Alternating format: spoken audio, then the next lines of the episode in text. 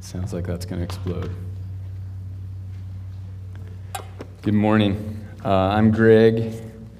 I'm one of the pastors here. I think on the bulletin it says I'm Gary Smith. I'm not. Um, unless this goes badly, and then I am. so let's hope that doesn't happen. Um, so last week, uh, we're, we're going through the whole Bible in five weeks, which is crazy, right? Oh, if you, if you need a study guide, um, raise your hand, and, and, Dawn or someone else, Bruce, will get you one. Um, I'm not the greatest with PowerPoint, so hopefully we'll get those up there, and you'll be able to fill in your little blanks, and it'll be awesome for you. Um, but, but I'm really excited that we're covering the Bible in five weeks, and it's also really scary. Um, I'm excited, it, it, especially if you are new to the Bible um, or, or, maybe you just you feel like you don't really understand what's going on with the Bible, um, that's awesome that you, that you get to come and, and, and, hear like the whole story in five weeks. Like I wish, in some ways, I wish that I could go back and, and, and not know what's in the Bible and get to start totally afresh. Like, wouldn't that be so great? Uh, there's a, a, a, fictional series of books that I've read twice. Um, really long, long enough that I couldn't remember. Like when I was going through a year later the second time, I couldn't remember like how everything went down. I mean, I knew the very end, but I couldn't figure out who was going to be good in the story and bad, and it was awesome. Like it was so exciting for me all over again. And, and I hope that as we go through this, like there's some of that for, for, for you, even if you've been in the church for, for a long, long time. Um, but, but the Bible is, uh, is incredible. I read um, or I heard about someone who wrote uh, something in, in some major publication, something like Time Magazine. Um, this is years ago. And uh, this person wrote that, that the Bible was, uh, was, was man's attempt to reach God. And man, that is so far from, true, from the truth. Um, I actually read someone last week, and they said that, that, that the Bible uh, is an act of God revealing himself to us. That is so awesome. So I'm going to pray, and then uh, we'll jump into this. God, I thank you that you've given us your word. God, you're so gracious to let us know what, what we need to know about you and about ourselves, Father. God, uh, today and, and, and, through this series, Lord, would you reveal yourself to us, God? Uh, for those who are, who are hearing these things for the first time, how great is that? And I pray that you would and you would speak to hearts, Lord. And for those of us that have, that have heard these things over and over again, God, I pray that, that they would be new to us too, Lord. That, that you would show us how badly we need you, Jesus. God, reveal yourself today. Holy Spirit, there is, uh, you know, like this is a huge chunk today we're going through. Will you help me to cut out the things that, that I just don't even need to talk about? Will help me to go slow and not get too excited. In your name, amen. All right, so last week, Gary covered Genesis 1 through 11. This week, I'm covering Genesis starting at 12 through 1st and 2nd Kings. and the problem is, I signed up for this. Gary gave me choices, and I said, I want that one. So, uh, so in the beginning, uh, in the first 11 chapters, we already see that there's this pattern of sin, and then judgment, and then grace. Genesis chapter 11, we have the Tower of Babel. The people um, they're about themselves, they're about them, their own glory. So there's the sin. The judgment comes when he disperses them, he confuses the language, but we don't see the grace yet. Um, in 11, this man is mentioned named Abram. You may be more familiar with him as Abraham. So we pick up in Genesis 12 um, with Abraham. And there's, there's so many major things that we will have to skip, and you just have to deal with that today. Um, and actually, probably next week too. Uh, but let's, let's pull up the next slide. Oh, well, so God promises to make Abraham a great nation. So Genesis 12, 2. Um, go ahead and pull that out for me, Alex. It says, I will make of you a great nation, and I will bless you and make your name great so that you will be a blessing. And verse 3 isn't up there, but I'm going to read that as well. I will bless those who bless you, and him who dishonors you I will curse. And in you all the families of the earth shall be blessed. And there's a couple different times when God has Abraham look at the stars, right? The stars that he created, God created. And he said, I, am going to make your, your seed, your offspring, as numerable as the stars, as innumerable as the stars, and, and as the sand on the seashore. Um, so Abraham's like, all right, this sounds like a plan. I just got to go. So he leaves. He's 75 years old. Uh, his wife, uh, Sarai, uh, her name later will be Sarah. Um, she's about 65, it seems like. Um, now, Abraham is, or Abram is traveling with a lot of people. Like I always thought it was just him, his wife, maybe a couple of people. Uh, there's one point just within a couple chapters where, where his relative is in big trouble, gets, gets captured, and uh, Abram rounds up 318 of his trained men. So there's a lot of people going with him as he's going around. Um, even though God just told him, I'm going to do this great thing. And, and, and Abram believed, and, and he's going. Um, Abram ha, has a, a pattern a, of taking things into his own hands, right? He ends up going to Egypt because there's a famine. Um, his wife, Sarah, says she's beautiful. Uh, he comes up to her and he says, Hey, you are gorgeous. They are going to kill me if they find out I'm your husband. Let's say you're my sister, right? Not a good plan, husbands or future husbands. God is still gracious, though, even though Abram uh, really isn't, he, he, he's not trusting what God said, because if he's dead, obviously, like, this isn't going to happen, right? So uh, he takes it in his own hands. God rescues him anyway. He ends up doing this a second time, but he needs to learn that, um, that the gospel will only be fulfilled by God acting, not by him acting. And I think we would do well to learn that. Uh, Genesis 15 is so awesome. It's so great. We're going to have two, uh, I think a couple people come up and read that. And I want you to pay attention uh, to this story. It's crazy. We could spend the whole time on this story, but we don't get to.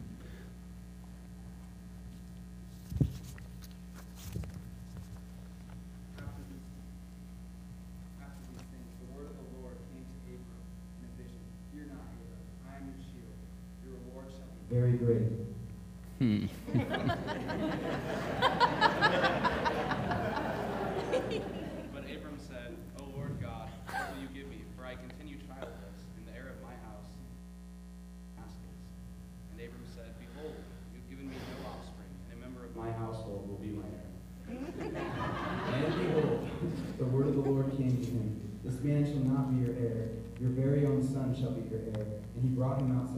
Look toward heaven and number the stars, if you are able to number them. Then he said to him, So shall your offspring be. And he believed the Lord, and he counted it to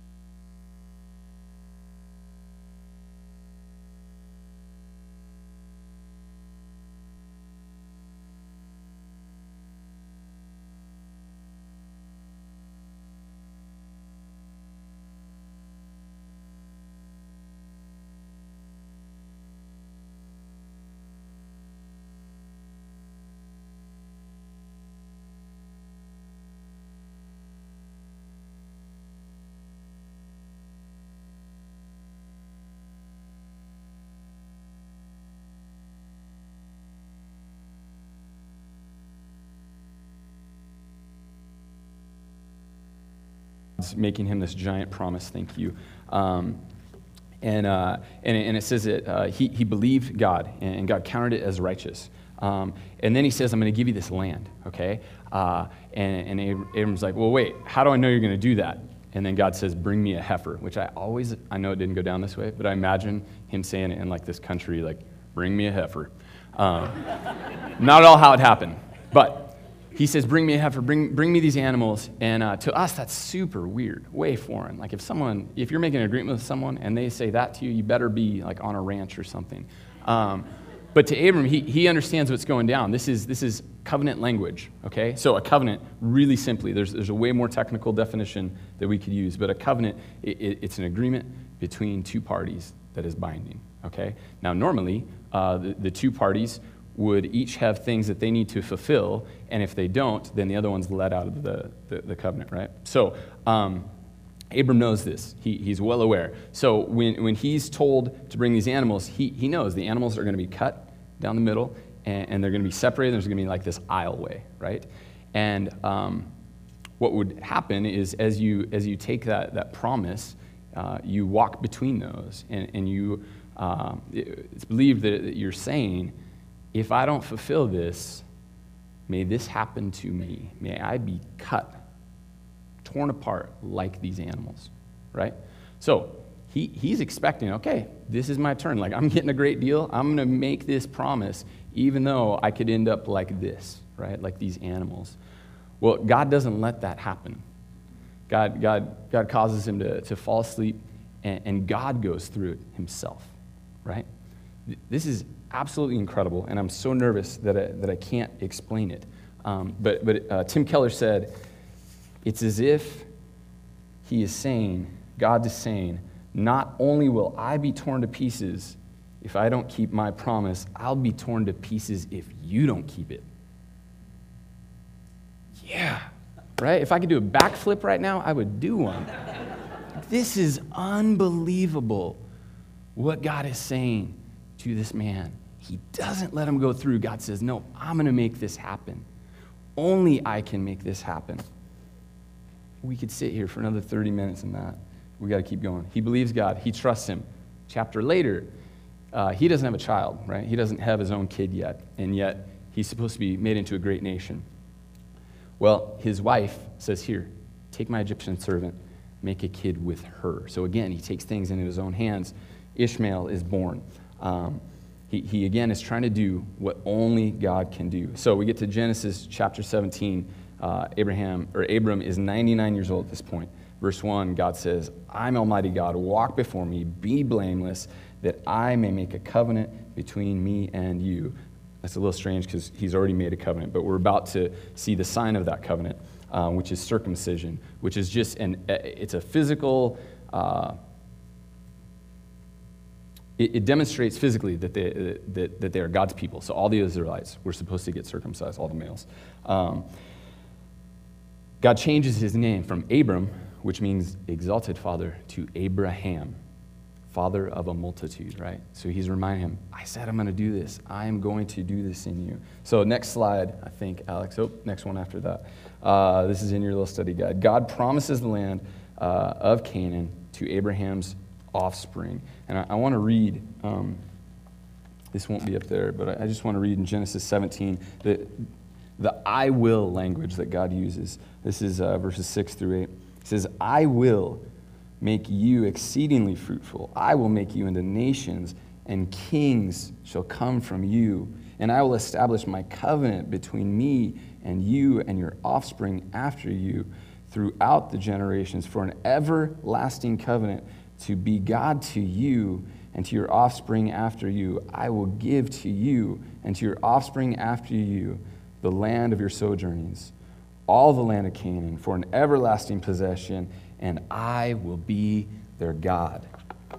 Absolutely incredible what he's doing. And even though there will be generations that, that live outside of the promised land, um, God is saying this is going to happen. So, Genesis 21, we have this miracle son born, and 100 years old. He's Isaac. Um, uh, Sarah's 90, this, the promised son that has been waiting for, that they didn't see how it could happen, that um, obviously, it has to be a miracle that God could do this. He's finally there. Um, Genesis 22, some of you know the story. Uh, God asks, asks Abram, Abraham to sacrifice his son Isaac. God ends up providing um, the, the, the sacrifice for him so that Isaac didn't have to be. And then it says this in, in verse 18. Um, and in your offspring shall all the nations of the earth be blessed because you have obeyed me. So, right from the beginning, this plan that God has for salvation is universal. It may seem like it is just for Israel at this point, but, but, but there's. Uh, to Abram or Abraham, it was an illusion. To us, we can look back and go, oh, yeah, this is what he was doing the whole time. He wanted to reconcile man to himself. So, Abraham has Isaac, and we're going to fly here, so hold on. Abraham has Isaac. Isaac has Jacob and Esau. Esau's the older son. He's like the manly man, right? Uh, he, would, he would shop at Cabela's. Is anybody excited about Cabela's coming into town? So pumped. Yep. I feel like a man when I'm there. I mean, I already feel like a man, but when I, well, this doesn't matter. When I'm at Cabela's, it's awesome. Uh, anyway, so Esau, manly man, he doesn't even need Cabela's actually. He probably just whittles things and kills. Um, Jacob is a twerp, right? He's a little punk.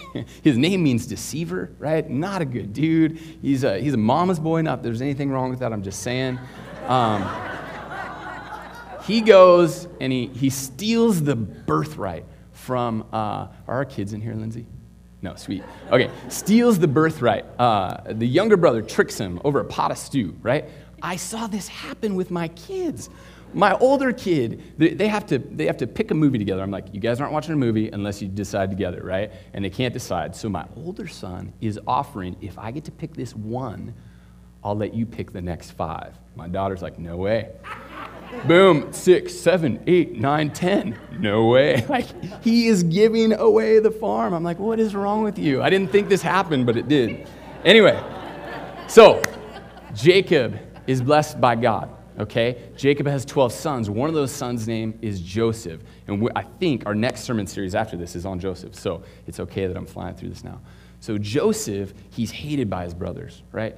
Um, he, he's got all these crazy dreams, all these things happen. Anyway, they decide to sell him into slavery, right? Through a crazy series of events, uh, he ends up becoming the, the second in command in Egypt under Pharaoh, right? Uh, there's going to be this giant famine. Uh, God reveals this plan to him. Uh, the plan is so good that, that not only will, uh, will Egypt survive, but, or, yeah, survive, they're going to thrive, okay? Fast forward, his brothers are, are back in their land and they're starving. The, the famine has affected them. They need, uh, they need food. They hear there's grain in Egypt, so they go. They end up meeting face to face. Long story short, there, um, Joseph finally reveals, like, hey, I'm your brother. Um, uh, Jacob, who is now called Israel, uh, he's told, hey, Joseph's there. He wants us to move there. He's going to take care of us. They all move. Pharaoh's super happy for them, right? The whole family's there. Israel grows and grows and grows. Joseph gets old. He dies. All his family dies. Uh, eventually, the Egyptian leaders that knew Joseph and all the good stuff that he did, they die. Gets to the point where nobody remembers, Egyptian leader wise, no one remembers the good stuff that Joseph did. They see these Israelites who are foreigners, and they're like, man, these guys are getting wealthy, they're getting strong, they're getting to be huge. We need to do something about this. So they're afraid of them, and when you fear someone, apparently you make them a slave. So they make them slaves, right? 400 years they're slaves. When I read something like that, I think, oh my goodness, I am so impatient, right? So I sit and watch my microwave. like one minute. I'm so impatient. I don't understand 400 years. The, the passage that the Matt, the Matts, Matt and Matt read for us in Genesis 15, in verse 13, God says, This is going to happen for 400 years. Your people will be enslaved, but I'm going to take care of it, right? So they know it's coming, but still, 400 years is absolutely amazing. I, I cannot imagine generations waiting, waiting and waiting. I get impatient if I'm praying for something, honestly, for weeks or months, right? Like, I don't, I don't understand 400 years. But in, in, uh, in their captivity, uh, man, we, we find that humanity is, is also captive. Um, it's a parallel for us that humanity is captive to sin, and, and there's no human effort that, uh, that can free us from that sin. The slavery is an apparent contradiction to the covenant promise that, that God has made. Um, and it makes me think, man, how often do I actually trust God and what He has promised? And how often do I question God? Do I question if He's good? Do I question if, if He really will do what He said He's going to do? I loved the words of that song. I lean not on my own understanding. My life is in the hands of the Maker of heaven. I wonder if we're constantly trying to figure out what God is doing uh, when we don't like the circumstances And, and maybe there are times where that is good to, to do. Um, but I think more often than not, it's really not productive, and we're wasting what God is doing in us. I, uh, sometimes I imagine going to heaven, and I, I, have no idea if it's going to go down like this. This is not in the Bible. Um, but I imagine going to heaven and getting to talk with God, and, and I don't know if He's going to like show me like a, a movie of my life or something, or if He just explains it, and, and, and seeing, especially the hard times, like what He was doing. And, and I don't know I don't think this will be the feeling, but, but on this side of heaven, I can't, I can't imagine it being any other way. But I just think I'll be so embarrassed. Like, I think I'll go, oh man, God, I had no idea. I had no idea what you were doing when my mom had cancer. I had no clue how you were working in my life when I didn't make money for 10 months. God, I had no idea that you were using this tragedy in my life to do this. I had no clue, God. And I look and I go, man, why am I always trying to figure it out? Why do I think, do I think God's messing with me? Like, is that who God is? We don't have time. We got to keep going. All right, so back to Israel. Uh, God takes Moses. Uh, Moses, uh, Pharaoh wants all the, the, the little Egyptian uh, boys killed, right? Moses' mom is like, no way that's happening. She makes a waterproof basket. He's floating in the river princess finds, uh, finds him. Um, God makes it so that Moses is actually with his own mom as he's grown up for a bit, and then eventually he, he's with the princess, raised as an Egyptian, right? Awesome how God has prepared Moses, being, being a Hebrew and, and, and living as an Egyptian, for what he's about to do. I wonder how, how is God preparing us for, for what he has for us. Anyway, God reveals himself to Moses years later. He says, I am the God of Abraham, Isaac, and Jacob, the one who made a covenant promise. He announces that he's going to free his people and he's going to get them to the promised land. You need to go to Pharaoh. There's a bunch of other stuff that happens, obviously, but he goes to Pharaoh. Pharaoh's like, What? Who is the Lord that I should obey him and let Israel go? Well, he's about to find out. God, uh, God sends 10 different plagues, and they demonstrate God's mighty power. Um, Pharaoh, each time, the first nine, refuses to let them go, but the 10th and final plague, uh, it, it, it, breaks him. On one, one horrible night, God passes through the land in judgment, uh, and every Egyptian firstborn is killed. Um, the firstborn uh, of the Israelites deserves to die as well because they too are sinners, but God graciously provides them a way of escape. Each family is to kill a lamb instead and put its blood on the door frame of the house. Moses tells them in uh, Exodus 12:23, when the Lord goes through the land to strike down the Egyptians, he will see the blood on the top and the sides of the door frame and will pass over that doorway. He will not permit the destroyer to enter that house and strike you down. So Israel's taught a really important lesson here uh, through the Passover that, that God saves by substitution through the shedding of blood. It's the only way to escape judgment. So Pharaoh lets him go. Uh, they take off. Eventually, Pharaoh has a change of heart. He chases them. Uh, they're cornered between these chariots coming after him and the Red Sea. God parts the Red Sea. They walk on dry land. The Egyptians come in. The water engulfs them. Um, God very clearly does what only God can do. Moses couldn't do this. The Israelites couldn't do it. Only God could do this. So I think this is our next slide. Uh, God frees Israel from Egypt through Moses. Um, Exodus 19 4, which I think is on our next slide, perhaps. Yes. You yourselves have seen what I've done to the Egyptians and how I bore you on eagle's wings and brought you to myself, right? So it is God that, that freed them. And um, uh, the captivity in Egypt is over. The Exodus demonstrates that the captivity of the human race, the powers of evil, uh, and the necessary power of work of God Himself to rescue his people from that slavery. So, next slide. Israel is to be a holy nation among the nations. Um, this is, uh, I'm going to read for you Exodus 19, 4 through 6, and it might be up there. I can't remember.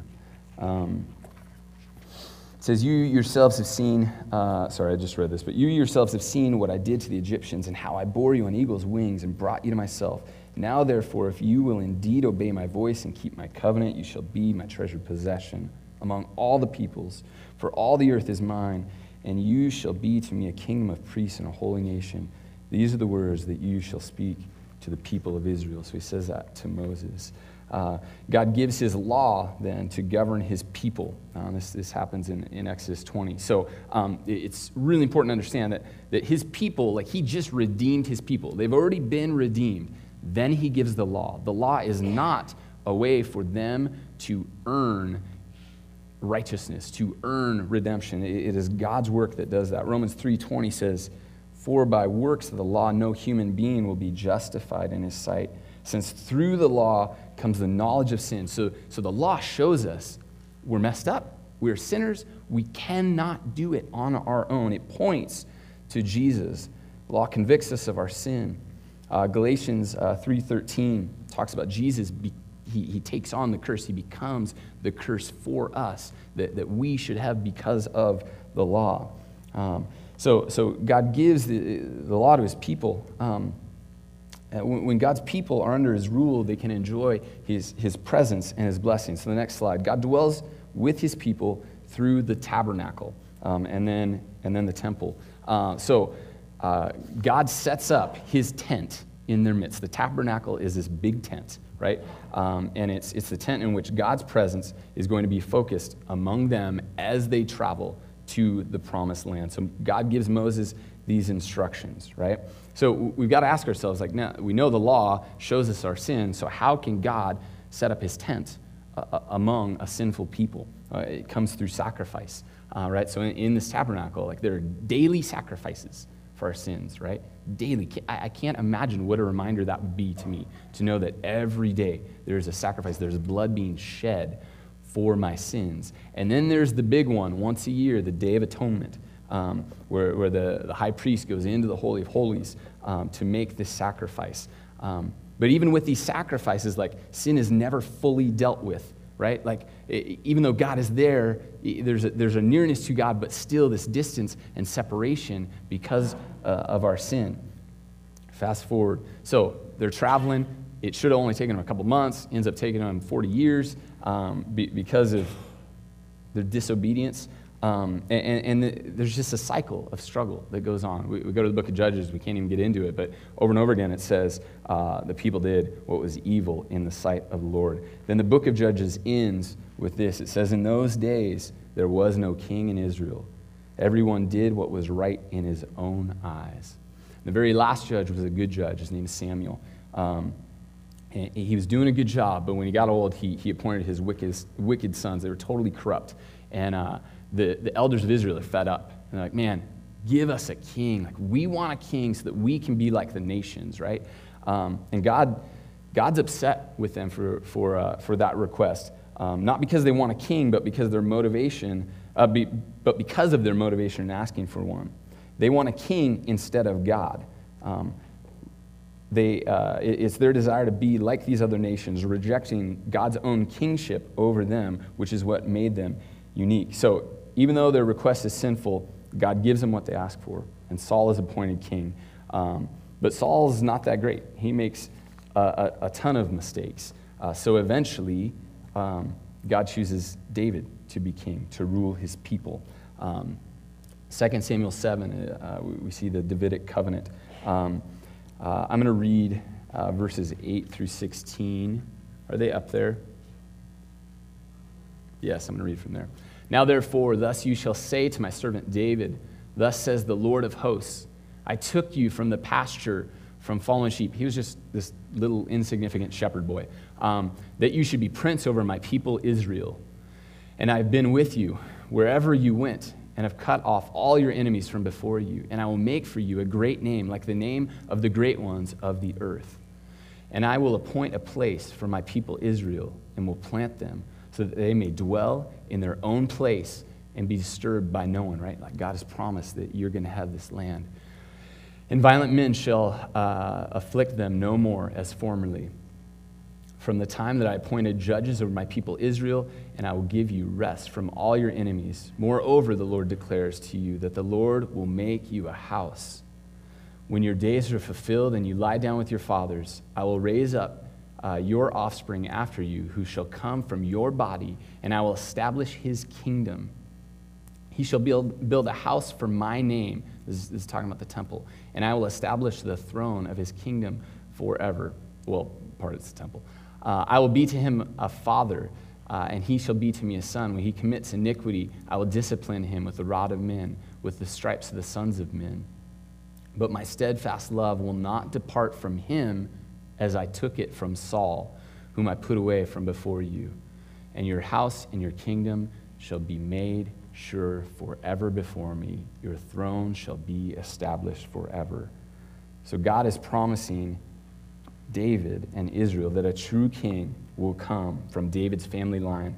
And that king will be the king that they wanted, or that they should have wanted, that God had in mind for them the whole time, uh, the, their Messiah who will forever reign. So, David's son is named Solomon. Uh, he's a good king for a while. Um, there, there's peace in the land like they haven't experienced. Uh, tons of wealth. He builds the temple. The ark is there. Everything seems good. And then Solomon marries uh, foreign, foreign women that worship idols. And after a little bit of time, he's worshiping those idols too. And, and he's, he, he's betrayed. Uh, he's betrayed worshiping God. Um, but for David's sake, he does not put judgment on Solomon until his death. Um, then after that, God causes a civil war. Israel splits up in the northern and southern kingdom. Uh, there's something like, I think it's 40 kings or 38 kings, something like that, um, between the two kingdoms. And, and, as you read 1st and 2nd Kings, it's, it's rough, man. There, there's only eight of them that are good. And, and even a couple of those aren't that great. Like, they're pretty good, but they still do all kinds of stupid things. So you, you come to the end of Kings, and, and, and there's just this taste in your mouth like, ah, like it's not, that's not right. Like this, there's no way that this is, these are the kings that, that God intended. Um, not, the, not the king from the line of David uh, that will save Israel and will reign forever on the throne. We'll pick up there next week. Let me pray. God, you are so good. Lord, it, it blows me away that you have you've made a way for us through Jesus. That you've said, man, I'm going to take, I'm going to take on that punishment for you. I will become the curse for you because you can't do it. You need me.